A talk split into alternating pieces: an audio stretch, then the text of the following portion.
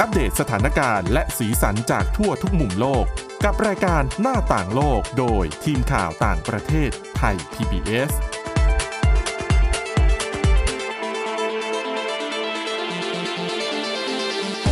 สวัสดีค่ะ ต้อนรับคุณผู้ฟังเข้าสู่รายการหน้าต่างโลกนะคะ อัปเดตสถานการณ์และสีสันจากทั่วทุกมุมโลกกับทีมข่าวต่างประเทศไทย PBS กันเช่นเคยนะคะ ฟังกันได้ทุกที่ทุกเวลา ผ่านพอดแคสต์ช่องทางต่างๆ ค้นหาคำว่าหน้าต่างโลกหรือไปที่ www.thaipbspodcast.com นะคะ วันนี้อยู่กับคุณจารุพรโอภาสรัฐ และดิฉันวินิษฐาจิตกรีค่ะ สวัสดีค่ะ วันนี้ปลายสัปดาห์แบบนี้ต้องพูดถึงเรื่องใหญ่สำหรับรอบสัปดาห์ก็คือ การเลือกตั้งขั้นต้นที่รัฐนิวแฮมป์เชอร์ แต่ก่อนจะไปถึงเรื่องนั้น ชวนฟังเรื่องราวที่ค่อนข้างจะได้รับความสนใจอืมกันซะก่อน ค่ะ เป็นคดีจะเรียกว่าคดีอุกชะกันได้ไหม น่าจะได้อยู่เหมือนกัน เพราะว่าเพราะว่าอืมสิ่งที่เกิดขึ้นไม่ใช่เรื่องของการฆาตกรรมเนาะ คือมันก็เกิดการฆาตกรรมขึ้นในสิ่งหนึ่งที่ทำให้คดีนี้เป็นที่สนใจ เพราะว่าผู้ต้องหาไม่สิ ผู้ต้องสงสัยที่คาดว่าน่าจะเป็นคนก่อเหตุเนี่ย หลบหนีการจับกลุ่มของเจ้าหน้าที่มาได้นานถึง 30 ปีนะคะ เก่งมากเกินไป ยาวนานมากๆ มากกว่าอืมอายุของคนบางคนด้วยซ้ำจริง เรื่องนี้เกิดขึ้นหลังจากที่ตำรวจสหรัฐออกมาแจ้งนะคะว่าสามารถจับกลุ่มชายที่ชื่อว่าโฮเซราซาโรครูซนะคะ เขาบอกว่าสามารถไปจับครูซได้เนี่ยที่คอสตาริกาเมื่อประมาณปีที่แล้วอืมต้องบอกว่า ชายคนนี้ไปเกี่ยวข้องเชื่อมโยงกับคดีฆาตกรรมภรรยาของเขา ตั้งแต่เมื่อประมาณปี 1991 แล้วนะ ค่ะตำรวจเนี่ยใช้เวลานานมาก แต่กว่าจะจับได้ก็ล่วงเลยมานานแล้วถึง 32 ปี ตอนที่จับได้เนี่ยจับได้เมื่อประมาณสักเดือนกรกฎาคมของเมื่อปีที่แล้วค่ะต้องเล่าย้อนกลับไปก่อนถึงเหตุการณ์ฆาตกรรมที่เกิดขึ้น เหตุการณ์ครั้งนั้นเนี่ยเกิดขึ้นเมื่อวันที่ 30 เมษายนปี 1991 นะคะ ตอนนั้นเหตุการณ์ทั้งหมดเกิดขึ้นใน Fairfax County รัฐเวอร์จิเนียของสหรัฐค่ะตำรวจ Fairfax County เขาได้รับแจ้งเหตุ แล้วก็รีบไปที่เกิดเหตุ มีสายโทรมาแจ้งเหตุว่าเกิดการแทงกันขึ้น พอตำรวจไปถึงที่เกิดเหตุก็พบกับอานาจูราโด หญิงวัย 24 ปี เสียชีวิตอยู่บนถนนนะคะ เขาบอกว่าบาดแผลเนี่ยการเสียชีวิตเนี่ยเสียชีวิตจากบาดแผลแล้วก็พวกอาการบาดเจ็บบริเวณส่วนบนของร่างกายอืมอันนี้คือรายละเอียดที่ตำรวจณขณะนั้นลงรายละเอียดไว้ แล้วก็ตำรวจก็เลยพุ่งเป้าไปที่ครูซเพราะว่าตอนนั้นทั้งจูราโดแล้วก็ครูซเนี่ยทั้งคู่เป็นสามีภรรยากันก็จริง แต่ห่างเหินกันอืมอะน่าจะเป็นหนึ่งในปัจจัยที่ทำให้เกิด อาจจะแบบระหองระแหงอืม แต่ก็ยังไม่ได้มีการเคาะข้อมูลอย่างตรงไปตรงมา อย่างที่บอกไปว่าพอเจอศพของจูราโดปุ๊บ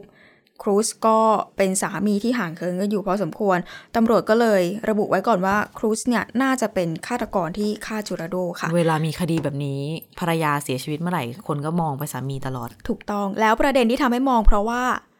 ตอนนั้นครูซหนีไปด้วย อ๋อ ก็เลยหลาย ๆ อย่างมันไม่เลเนียยนใช่หลาย ๆ อย่างมันเลย ทำไมมันทำแม่งทำแม่งนะคะอะอะนั่นแหละค่ะตำรวจก็เลย รีบออกตามล่าหาครูซกันตั้งแต่ตอนนั้น แต่เขาบอกว่า เจ้าหน้าที่แจ้งว่าตอนนั้นเนี่ย ตอนแรกเลย หลังจากที่ครูซหนีไป ครูซพยายามข้ามเข้าไปที่แคนาดาอะแต่ถูกเจ้าหน้าที่ปฏิเสธค่ะเพราะว่าใช้เอกสารปลอมอืมเสร็จแล้วเจ้าหน้าที่บริเวณพรมแดนตรงนั้น ก็มีการแจ้งข้อมูลให้กับตำรวจฟังด้วยว่า สังเกตว่าที่มือของครูซเนี่ยณขนาดนั้นนะคะ มีบาดแผลที่เป็นบาดแผลสดอยู่ที่มือของครูซด้วยค่ะ หลาย ๆ อย่างก็เลยทำให้ตำรวจยิ่งสงสัยก็ไปกันอีก หลังจากที่ไม่สามารถข้ามเข้าไปที่แคนาดาได้ ครูซก็พยายามหลบหนีไปที่ฮุสตันของรัฐเท็กซัสค่ะ เป็นการหลบหนีตำรวจไปเรื่อยๆ แล้วก็สุดท้าย เจ้าหน้าที่ก็เชื่อว่า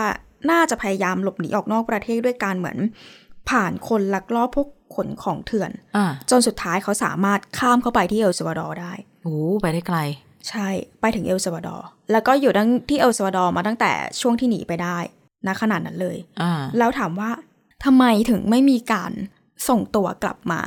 เจ้าหน้าที่แจ้งว่าณขนาดนั้น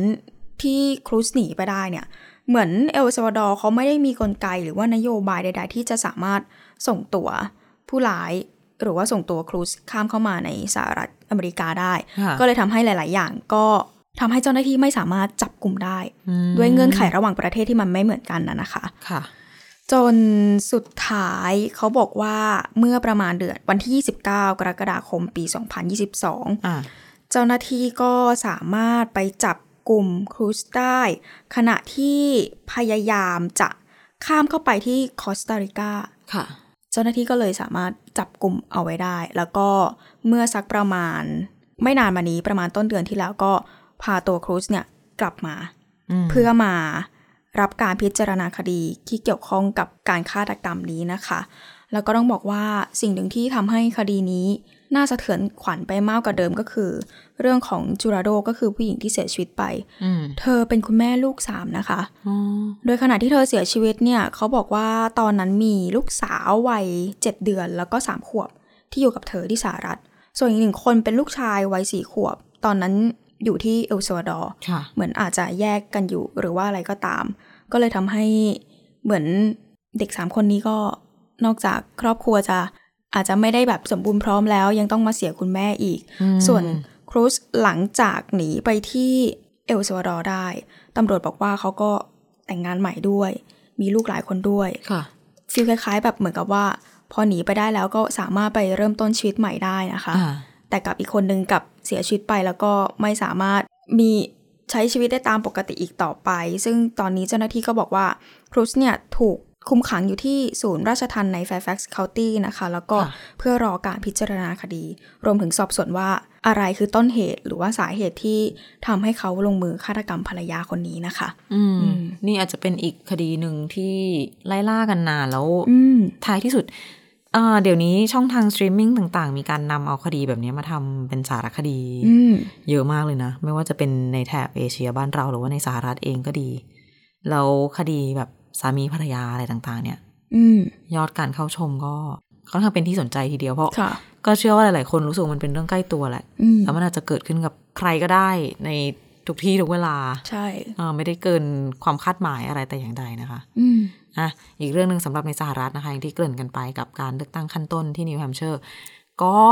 เกิดขึ้นเมื่อ 23 มกราคมที่ผ่านมาตามเวลาท้องถิ่นที่นู่นนะคะ ที่นิวแฮมป์เชอร์เนี่ยเป็นการเลือกตั้งขั้นต้นที่แรกในสหรัฐอืมเพราะว่าก่อนหน้านี้ที่เกิดขึ้นในไอโอวาเมื่อ 8 วันก่อนหน้า เป็นการหยั่งเสียงแบบคอคัส จริง ๆ ทั้งคู่ก็เป็นกระบวนการในการสรรหาตัวแทนพรรคเพื่อไปลงชิงเก้าอี้ประธานาธิบดีไม่ต่างกันนั่นแหละอืมแต่พอมาที่นิวแฮมป์เชอร์เนี่ยมันเป็นการเลือกตั้งขั้นต้นที่ มันจะต่างจากคอคัสที่เป็นการเหมือนประชุมโหวตพูดคุยกันยกไม้ยกมืออะเนาะแต่เลือกตั้งขั้นต้นที่นิวแฮมป์เชอร์เนี่ยก็คือ คนก็เข้าคูหาไปกากบาทคนที่ตัวเองอยากได้เป็นตัวแทน ก็มีทั้ง Republican แล้วก็ Democrat จัดขึ้นในวันเดียวกัน แต่ว่าเขาไม่ค่อยมีใครสนใจฝั่ง Democrat เท่าไหร่ อย่างที่เราก็รู้ๆกันอยู่ว่า ก็มีคนหนึ่งมีคนเดียวที่ค่อนข้างนอนมาก็คือโจไบเดนดังนั้น สปอตไลท์ทั้งหมดก็ไปลงที่การชิงตัวแทนพรรคของ Republican นะคะ ซึ่งเหลือคู่แข่งแค่เพียงสองคนในเวลานี้ก็คือโดนัลด์ทรัมป์อดีตประธานาธิบดีสหรัฐ แล้วก็นิกกี้เฮลี่ที่เป็นอดีตผู้แทนถาวรสหรัฐประจำ UN แล้วก็เป็นอดีตผู้ว่าการรัฐ South Carolina ด้วยนะคะ หลังจากที่รอนเดซ a นติสผู้ว่าการรัฐฟลอริดาถอนตัวออกไปแล้วอืมก่อนจะถึงวันเลือกตั้งแค่ วันสองวันเองนะคะ ใช่ไหมสักเนี่ยสองสามวันนะไม่เกินเนี้ยเพิ่งอืมสุดสัปดาห์ก่อนหน้านี้เอง แล้วก็ถึงวันเลือกตั้งวันอังคารก็ ไม่มีชื่อเขาในการลงคะแนนแล้วนะคะ ผลก็หลายคนก็บอกว่าไม่ผิดคาดหรอกนะ อืมเออเพราะว่าทรัมป์เนี่ยก็ชนะไปเกิน50%ออีกแล้วอืมได้มา ตั้งแต่ช่วงชั่วโมงแรก ๆ เลย หลังจากที่ปิดคูหานับคะแนนกันแล้ว ทรัมป์ก็ได้คะแนนลอยไปนู่น ไป 54%ส่วนเฮลี่จะอยู่ที่ประมาณ 40 กว่าเปอร์เซ็นต์อะไรอย่างเงี้ยแล้วแล้วแต่หลายสำนักเขาก็คาดการณ์กัน ทีนี้ก็ถือว่าอืมจะบอกว่าผิดคาดไหมก็คงไม่ เพราะว่าทรัมป์ก็นอนมาอยู่แล้ว แต่สำหรับบางคนที่จำได้ไหมว่าก่อนหน้านี้จะมีการออกมา วิเคราะห์กันอยู่เหมือนกันว่า เออ ในนิวแฮมป์เชอร์เนี่ย ต่อให้เป็นริพับลิกัน แต่ว่าแถวนี้ก็เป็นริพับลิกันสายกลางอืมเฮลี่ก็อาจจะมีลุ้นในรัฐนี้มากพอสมควร ก็เลยเป็นเหตุให้ ช่วงก่อนหน้านี้เธอก็เอ่อทุ่มเทสรรพกำลัง สุดกำลังจริง ๆ กับการหาเสียงในรัฐนี้ เพื่อที่จะได้มานั่งเป็นนั่งเก้าอี้ เป็นตัวแทนพรรคอะเนาะอืมเพราะเหมือนกับว่าไอโอวาก็แพ้มาแบบ หลุดลุ่ยแล้ว ถ้านิวแฮมป์เชอร์แพ้อีก มันก็ไม่ค่อยจะดีกับหนทางข้างหน้าที่เหลือสักเท่าไหร่ ทีนี้พอผลมันออกมาเธอก็แพ้อีกเนี่ย ก็กลายเป็นว่าทางริพับลิกันหลาย ๆ คนก็ออกมาเรียกร้องเหมือนกันนะบอกว่าเออนี่อาจจะถึงเวลาแล้วนะอาจจะต้องยอมปล่อยแล้วเนาะที่เธอจะต้องถอนตัวอืมไปจากการเลือกตั้ง การชิงเก้าอี้ตัวแทนพัก แต่ว่าจริง ๆ แล้ว เฮลี่ก็ออกมายืนยันตั้งแต่ก่อนจะถึงวันเลือกตั้งขั้นต้นในนิวแฮมป์เชอร์นี่แล้วนะว่า เธอจะเดินหน้าชิงเก้าอี้ตัวแทนพรรคต่อไปไม่ว่า ไม่ว่าผลการเลือกตั้งในนิวแฮมป์เชอร์เนี่ยจะออกมาเป็นยังไง แต่สำหรับหลังการแพ้ครั้งที่สองเธอก็ยังออกมา ย้ำอีกรอบหนึ่งอยู่นะคะ ว่ายังต้องการที่จะเดินหน้าใน ศึกชิงตัวแทนพรรคต่อไปอืมคำพูดของเธอเป็นแบบนี้ เธอบอกว่าเอ่อศึกเนี้ยยังอีกยาวไกล พูดอย่างนี้เลย เพราะว่าจริงๆ ยังมีอีกหลายต่อหลายรัฐที่ยังเหลืออยู่นับจากนี้นะคะ และรัฐถัดไปแน่นอน มันก็คือถิ่นของเธออืมฐานเสียงคือที่เซาท์แคโรไลนานั่นเอง ซึ่งเธอก็ได้เป็นผู้ว่าการรัฐมาแล้วอะ่ะ มันก็ค่อนข้าง คนที่ได้รับความนิยมในขณะที่คนในรัฐ โหวตให้เป็นผู้ว่าการรัฐได้ พอวนเวียนกลับมา ลงในสนามนี้ ก็คงเดาได้ไม่ยากว่า ก็น่าจะเป็นที่นิยมชมชอบและน่าจะได้ชัยชนะไปอย่างอย่างไม่ยากเย็นมากนัก แต่ประเด็นเรื่องของตัวเลือกในการเรียกว่าอะไรอะตัวเลือกของพรรคริพับลิกันของคนที่สนับสนุนริพับลิกันในการเลือกระหว่างทรัมป์กับเฮลี่เนี่ย ตอนนี้ก็ก็อาจจะยากเหมือนกันนะ ที่ที่เฮลี่จะมาชนะ ใช่ เพราะว่าไปฟังสัมภาษณ์หลาย ๆ คนมาคุณผู้ฟังสื่อต่างชาติเขาก็ไป อย่างที่นิวแฮมเชอร์เนี่ย ไปฟังสัมภาษณ์น่าสนใจมามากน่าจะเป็น CNN ชาวบ้านบางคนน่ะเขาบอกว่าอย่างครั้งที่แล้วเลือกตั้งเมื่อปี 2020 เนี่ย ตัวเขาเนี่ยนะ เลือกไบเดนอืมเพราะในเวลานั้นเนี่ย มองว่าก็ต้องเป็นไบเดนเนี่ยแหละ ที่จะทำให้ ทรัมป์หลุดไปจากทำเนียบขาวได้อืมเพราะตอนนั้นทรัมป์เป็นประธานาธิบดีอยู่แล้ว เขาก็รู้สึกว่า เออไม่ไหวอะทนไม่ได้กับการบริหารประเทศของทรัมป์ช่วงนั้นลองนึกย้อนไปดูนะคะ มีโควิด -19 อืมช่วงปลายปลายๆสมัยทรัมป์พอดีก็คือปีที่จะเลือกตั้งนั่นแหละโควิด -19 ในสหรัฐนี่คนล้มตายเป็นจำนวนมากนะ ปัญหาเรื่องวัคซีนเอง ปัญหาเรื่องมาตรการป้องกันโรคเองมันเป็นวิกฤตที่แบบคนเรียกว่าเหม็นแทบจะเหม็นที่หน้าอืมกันเลยอะกับนักการเมืองในช่วงเวลานั้นค่ะก็ไม่แปลกที่จะมองหาทางเลือกใหม่ แต่ตอนเนี้ยปรากฏว่าหลาย ๆ คนน่ะ ก็ให้ความเห็นว่า เออครั้งเนี้ยฉันขณะที่เคยโหวตเดโมแครตมาก่อนนะอืมตอนเนี้ยมาอยู่ฝั่งริพับลิกันแล้วก็ไปเลือกตัวแทนพรรคริพับลิกันโดยเลือกทรัมป์ โดยบอกว่าที่เปลี่ยนขั้วมาขนาดเนี้ยเพราะอยากจะให้ทรัมป์น่ะ เข้ามาเอาไบเดนออกไปจากทำเนียบขาว คือมันย้อนกันเลยอะไม่เหมือนวนสลับกันอะใช่เพราะว่าเขารู้สึกว่าอืมไม่โอเคเลยอืมที่ ไม่ไหวเลยกับการบริหารประเทศของไบเดนที่เป็นอยู่ในตอนนี้อืมโดยเฉพาะเรื่องเศรษฐกิจเรื่องอะไรต่างค่ะๆนั่นคือความรู้สึกของคนที่เขาอยู่ที่นั่นจริง ๆ นะ แต่ว่าในขณะเดียวกันมันก็มีข้อมูลสถิติอยู่เหมือนกันว่า ทิศทางการฟื้นฟูเศรษฐกิจของสหรัฐเนี่ยแม้ว่าประชาชนจะไม่ค่อยพออกพอใจจะเป็นส่วนใหญ่ แต่จริง ๆ แล้วมันกำลังค่อยๆ พัฒนาไปในทิศทางที่ดี คือมันคงเป็นไปไม่ได้ที่มันจะพลิกกลับมาจากช่วงวิกฤตโรคระบาดและวิกฤตอื่น ๆ เงินเฟ้อที่ตามตามๆมา แล้วอยู่ๆมันจะดีขึ้นได้ทันตาเห็นไงอืมมันก็ต้องผ่านช่วงที่แบบซบเซามาก่อนสักระยะหนึ่งก่อนที่จะพลิกไปดีขึ้น แต่นั่นแหละในความรู้สึกของอเมริกันชน ในช่วงเวลานี้ก็รู้สึกว่ามันไม่โอเคอืมกับการบริหารบ้านเมืองต่างๆ แต่ขณะเดียวกันนี่ก็เป็นเพียงแค่สองรัฐแรกเท่านั้นค่ะ ที่เพิ่งจะจัดการเลือกตั้งขั้นต้นในสหรัฐแล้วอย่างที่เฮลี่บอกดิฉันว่าก็จริงนะหนทางข้างหน้ายังอีกยาวไกล ต้องไปติดตามกันต่อว่า รัฐไหนจะตามมาแล้วสถานการณ์จะเป็นยังไง ส่วนตัวทรัมป์เองเนี่ยเขาคุยเอาไว้ตั้งแต่วันลงคะแนนเลือกตั้งขั้นต้นที่นิวแฮมป์เชอร์นี่แล้วว่า ต่อต่อไปก็จะมีเนวาดาอันนั้นผมเต็มร้อยอยู่แล้ว คะแนนร้อยเปอร์เซ็นต์เป็นของเขา แล้วไหนอีก เซาท์แคโรไลนาเองที่เฮลี่บอกว่าเป็นฐานเสียงเนี่ยทรัมป์ก็บอกว่าโอ้ทรัมป์นำอยู่หกสิบจุดโอ้เขาใช้คำว่า 60 points อืมซึ่งดิฉันน่ะไม่แน่ใจว่ามันหมายถึง point จุดในรูปแบบไหนเขาไม่ได้ขยายความว่ามันอืมเป็นเปอร์เซ็นต์หรือว่ามันเป็นสัดส่วนอะไรกันแน่ค่ะ แต่เอาง่ายๆ ก็คือทรัมป์ก็แสดงความมั่นใจเป็นสไตล์ของเขานะว่าเขาเนี่ยก็นำอยู่นั่นเองอืมนี่แหละก็เป็นความเคลื่อนไหวของการเมืองอเมริกันที่ เกิดขึ้นเรื่อยๆนะคะ แล้วก็จะเข้มข้นขึ้นเรื่อยๆ นับจากนี้ต่อไปตอนนี้ถึง ถ้าจะให้นับถึงวันเลือกตั้งจริงๆ 5 พฤศจิกายนนี่ก็โอ้โหสิบกว่าเดือน ใช่ไหมประมาณนั้นประมาณสิบนั้นเดือนเศษเศษๆนะคะ แต่ว่าอืมร้อนแรงกันตั้งแต่ กลางเดือนมกราคมตั้งแต่ต้นปีกันเลยทีเดียวนะ จริง ๆ มันได้ได้สัมผัสความระอุระอุมาตั้งแต่ประมาณปลายปีที่แล้วแล้วเนาะตั้งแต่ที่รู้กันว่าโหปีหน้าสหรัฐอเมริกาจะมีการเลือกตั้งประธานาธิบดีคนใหม่ จริง ๆ อย่างที่บอกว่ามันไม่ใช่แค่การแข่งขันของณตอนนี้นะคะค่ะไม่ใช่การแข่งขันของสองพักใหญ่เนาะมันยังเป็นการแข่งขันภายในพักของแต่ละพักเองที่มันก็น่าจับตามองใช่ซึ่งอย่างเดโมแครตเนี่ยหลาย ๆ คนอาจจะแบบแทบจะลืมไปแล้วมั้ง ตอนนี้หลายๆคนก็หันมาจับตาริพับลิกันก็ไม่แปลกใจที่ทำไมกระแสตอนนี้ถึงแบบคนหลายๆ คนอาจจะมองว่าทรัมป์เนี่ยจะเป็นความหวังใหม่ อีกครั้งก็ได้ ใช่ไหมเออมันแปลกนะ แต่ว่าจริงๆถ้าว่าแปลกก็แปลกจะไม่แปลกก็ไม่เชิงอะยังไง คือสี่ปีที่ผ่านมาใครๆหลาย ๆ คนก็อาจจะทั้งมีความหวังแล้วก็หมดหวังไปในตัว ด้วยประชาธิปไตยในสหรัฐที่มันมีแค่สองขั้วค่ะ บางทีอืมเราจะเห็นเกิดการเปลี่ยนขั้วเกิดขึ้นอยู่เสมอ ใช่เออแล้วคน ที่ยึดมั่นในพักเดียว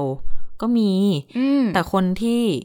ยึดตามนโยบายหรือว่าสภาพสังคมในเวลานั้นจริง ๆ แล้วเลือกผู้สมัครตามนโยบายอะ่ะอืมก็มีไม่น้อยเหมือนกัน ใช่เออไม่ได้แบบยึดมั่นในตัวบุคคล หรือว่ายึดมั่นในตัวพักกันทั้งร้อยเปอร์เซ็นก็เป็นธรรมดาของระบอบประชาธิปไตยอะเนาะแต่ว่าหลายคนก็ยังคงเห็นว่าทรัมป์นี่ก็ยังพูดย้อนไปได้ถึงกรณีการบุกรัฐสภาอืม เมื่อ 6 มกราคม 2021 ได้อยู่ว่า เออ เขายึดมั่นประชาธิปไตยจริง ๆ หรือเปล่า กับการที่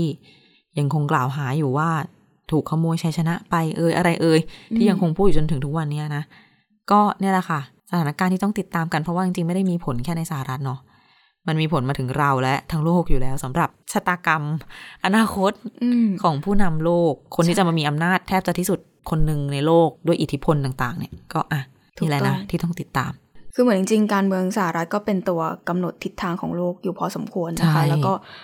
จริง ๆ ไม่แปลกที่โดยเฉพาะชาวอเมริกัน อาจจะมีการเปลี่ยนใจจากขั้วหนึ่งไปอีกขั้วหนึ่ง เพราะว่าอย่าลืมว่า 4 ปีที่ผ่านมา นอกจากการฟื้นตัวหลังจากโควิด -19 แล้วยังเกิดสงคราม อืมในหลายพื้นที่ค่ะขึ้นมาในแค่ช่วงระยะเวลานี้ ไหนจะสภาพเศรษฐกิจโลกขึ้นหลาย ๆ อย่างด้วยแหละ ความขัดแย้งนอกภูมิภาคด้วย ทั้งหมดทั้งมวลก็เป็นปัจจัยสำคัญเหมือนกันอืม นี่แหละคือสิ่งที่กำลังจะพูดถึงต่อไปเลยนะคะ เพราะว่าท่ามกลางสถานการณ์สงครามเหล่านี้ผู้นำคนใหม่ของสหรัฐ ไม่ว่าจะคนใหม่หรือคนเดิมยังไงก็ดี จะต้องมีผลกับสงครามในอิสราเอลด้วยอย่างแน่นอน ซึ่งอืมเรื่องราวที่เกี่ยวข้องกับสงครามในอิสราเอลที่ยืดเยื้อมา ตอนนี้เดือนที่สี่แล้วนะคะ มีรายงานจาก BBC ที่น่าสนใจเกี่ยวกับ ข้อมูลที่มาจากทหารหญิง ทหารอิสราเอล เป็นทหารหญิงที่อยู่บริเวณชายแดน เหมือนกับว่าพวกเธอเนี่ย ปกติแล้วมีหน้าที่เป็นทหารเกณฑ์นะคะ หน้าที่ของพวกเธอคือนั่งอยู่ในฐานเฝ้าระวัง สอดส่องคอยดู ว่ามีสัญญาณของอะไรที่น่าสงสัยเกิดขึ้นไหม ซึ่งช่วงหลาย ๆ เดือนก่อนที่ฮามาสจะเปิดฉากโจมตีอิสราเอล เมื่อ 7 ตุลาคมที่ผ่านมาเนี่ย ทหารหญิงกลุ่มนี้ เริ่มสังเกตเห็นกิจกรรมต่าง ๆ ในฝั่งกาซา มีความเคลื่อนไหวอย่างเช่น การฝึกซ้อมบุกจู่โจม จำลองสถานการณ์จับตัวประกันต่างๆ แล้วก็เกษตรกรอีกฝากหนึ่งของรั้วชายแดน ก็คือในกาซานะอืมเขาเริ่มสังเกตเห็น เป็นพฤติกรรมที่ออกจะแปลกๆหน่อย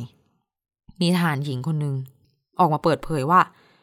คือพอเริ่มสังเกตเห็นพวกเนี้ยหลายเดือนก่อนหน้าเนาะก่อนเจ็ดตุลาคม ก็ส่งต่อข้อมูลไปให้กับ ฝ่ายข่าวกรอง แล้วก็เจ้าหน้าที่ระดับสูงที่เป็นผู้บังคับบัญชาอะไรขึ้นไปแล้ว แต่ว่าหน้าที่ของพวกเธออะก็คือได้แค่รายงานไงจะไปทำอะไรมากกว่านั้นไม่ได้ ก็ทำหน้าที่เหมือนเป็นดวงตาค่ะ คอยสอดส่องว่าเออตอนนี้มันเป็นอะไรยังไง ซึ่งทหารหลายๆคนก็มองว่าในมุมมองส่วนตัวเนี่ย ในเวลานั้นนะรู้สึกว่า มันค่อนข้างจะชัดเจนมาก ๆว่าฮามาสกำลังวางแผนอะไรสักอย่าง น่าจะเป็นปฏิบัติการอะไรที่ ที่ใหญ่หลวงอืมบางคนเปรียบเทียบเหมือนกับว่าเป็นแบบบอลลูนลูกโป่งอะที่มันเป่าลมเข้าไปจนมันตึงขึ้นเรื่อยๆ แล้วมันก็กำลังจะระเบิดอะแบบเนี้ยอืมทีนี้พวกเธอเนี่ย ส่งรายงานต่อให้กับเจ้าหน้าที่ที่ระดับสูงขึ้นกว่าพวกเธอในอิสราเอลใช่ไหมคะ แล้วก็สิ่งที่เกิดขึ้นเนี่ยสำนักข่าว BBC ไปสัมภาษณ์มา แล้วพบว่าความเห็นของทหารเหล่านี้คือ จากข้อมูลที่แจ้งไปส่งไปปรากฏว่าเจ้าหน้าที่ระดับสูง ระดับอาวุโส ในกองทัพอิสราเอลเนี่ย ไม่ได้ตอบสนอง ต่อข้อมูลเหล่านี้อืมเท่าที่ควร ซึ่งพวกเธอเนี่ย ยังได้เอาข้อความที่ใช้พูดคุยกันในแอปพลิเคชัน WhatsApp ช่วงหลายเดือนก่อนที่จะเกิดเหตุเมื่อ 7 ตุลาคมเนี่ยมีการพูดคุยแลกเปลี่ยนกับคนที่ทำงานด้วยกันเพื่อนร่วมงานต่างๆ หลายประโยคเขาพูดถึงกัน ว่าเหตุการณ์ตอนนั้นเนี่ยมันเป็นยังไงบ้างมันน่าสงสัยยังไงน่ากลัวยังไงมันมีแนวโน้มจะเกิดอะไรขึ้น แล้วก็มีการแบบติดตลกทึมตลกร้ายๆหน่อยอะนะ ว่า เออ ใครน่าจะมาอยู่เวรไอจังหวะที่เหตุร้ายเนี่ยมันเกิดขึ้นพอดี อืมเออ ซึ่งทหารเกณฑ์หญิงเหล่านี้ไม่ใช่คนกลุ่มเดียวที่พูดถึงสัญญาณเตือนเหล่านี้นะคะอืมเพราะว่า เมื่อเวลาผ่านไปจำได้ไหมว่า หลังจากที่เกิดเหตุโจมตีช่วงแบบสองสามอาทิตย์แรก รัฐบาลอิสราเอลเองก็บอกว่าก็เดี๋ยวต้องมาสอบสวนกันแหละ ว่าตรงไหนมันรั่วทำไมมันพลาดขนาดนั้นปล่อยให้ฮามาสเนี่ยเข้ามาปฏิบัติการได้ขนาดนี้อืมตอนนี้พอรวบรวมหลักฐานมากขึ้น ก็เจออะไรมากขึ้น ทั้งข้อมูลจากกลุ่มทหารหญิง อย่างที่เล่าไป ค่ะ แล้วพอยิ่งเจออย่างอื่นอีกยิบยิบย่อยๆ เนี่ย กระแสสังคมมันก็ค่อนข้างจะประดังประเดมาในทางทางการอิสราเอลเหมือนกันนะคะ ผู้เชี่ยวชาญบางคนมองว่า แนวทางการตอบสนองของกองทัพอิสราเอลเองอะอันเนี้ยเป็นความล้มเหลวด้านข่าวกรอง อันนี้เป็นคำที่เราได้ยินกันมาสักพักหนึ่งแล้วค่ะซึ่ง BBC เนี่ยเขาบอกว่าเขาก็ติดต่อไปสอบถามทางกองทัพอิสราเอลเหมือนกัน แต่ไม่ได้คำตอบ สิ่งที่ได้คำตอบกลับมาก็คือ ตอนนี้เหมือนกับเออไม่ว่างยุ่งกับอ่าฮะการจัดการฮามาสอยู่ก็ยังไม่สามารถชี้แจงในเรื่องนี้ได้ อืมส่วนความเห็นของ อดีตผู้บัญชาการทหารหน่วยตระเวนชายแดนของอิสราเอลเนี่ย ให้ความเห็นว่าเหมือนกับข้อมูลต่างๆ ในกองทัพเนี่ยมันไม่ได้มีการแชร์กันอย่างทั่วถึง ข้อมูลบางคนมีบางคนไม่มีรู้บ้างไม่รู้บ้างอืมตอบสนองบ้างไม่ตอบสนองบ้าง อย่างเงี้ย ซึ่งถ้าเกิดว่าข้อมูลข่าวกรองต่างๆ มันมีการเชื่อมถึงกันทั้งหมด แจ้งให้ทราบโดยทั่วกัน ก็เชื่อว่าทุกฝ่ายน่าจะรับรู้ได้ร่วงหน้า ว่าฮามาสกำลังจะทำอะไรบางอย่างอืมที่แบบใหญ่อย่างที่ไม่เคยเกิดมาก่อน ก็ความบกพร่องตรงนี้แหละ เป็นเหตุที่ทำให้ทหารเอง ก็เสียชีวิตไปเยอะ ถูกจับเป็นตัวประกันไปเยอะเหมือนกัน เพราะว่าอย่าลืมว่าเขาอยู่แถวชายแดนเนาะพรมแดนกาซากับอิสราเอลพอดี ทหารหญิงก็ไม่น้อยที่ถูกจับไป ค่ะ ต้องระหว่างปฏิบัติหน้าที่ปกป้องประชาชนเนี่ยนะคะ ก็กลายเป็นว่า อะแล้วตอนเนี้ยก็ยังคงมีคนที่ถูกจับเป็นตัวประกันอยู่ก็ ยังเป็นหลักร้อยอยู่อืมและความคืบหน้าในการเจรจาเพื่อปล่อยตัวประกันเนี่ยก็ยังไม่คืบหน้าเท่าที่ควรนะค่ะมีความพยายามในการเจรจานะคะ มีการผลักดันจากทั้งสังสหรัฐเองก็ดี แต่ด้วยเงื่อนไขที่ผู้นำอิสราเอลออกมา ยืนยันว่าจะไม่ไม่รับเนาะอืมไม่รับข้อเสนอของฮามาสค่ะก็ดูน่าจะยากในการที่จะมีความคืบหน้าในการช่วยเหลือนี้นะคะ ต้องติดตามกันต่อไปนะคะว่า สถานการณ์ทั้งอิสราเอลรวมถึงอย่าง การเมืองในสหรัฐเองก็ดีเนี่ยจะเป็นยังไง เพราะว่าสุดท้ายแล้วทุกอย่างเกี่ยวพันกันนะในแง่ของความช่วยเหลือ นโยบายการต่างประเทศอะไรต่างๆ ดูกันไปยาวๆนะคะ ตลอดทั้งปีนี้ จนถึงเลือกตั้งปลายปีเดือนพฤศจิกายนที่จะถึงนี้นะคะ อะและนี่คือเรื่องราวที่นำมาฝากกันสำหรับวันนี้ในรายการหน้าต่างโลกคุณผู้ฟัง ติดตามฟังกันเช่นเคยนะคะพอดแคสต์ช่องทางต่างๆ ค้นหาคำว่าหน้าต่างโลก หรือ www.thaipbspodcast.com ค่ะ ฟังกันได้ทุกที่ทุกเวลานะคะ วันนี้เราสองคนและทีมงานลาไปก่อน สวัสดีค่ะ สวัสดีค่ะ Thai PBS podcast. View the world via the voice.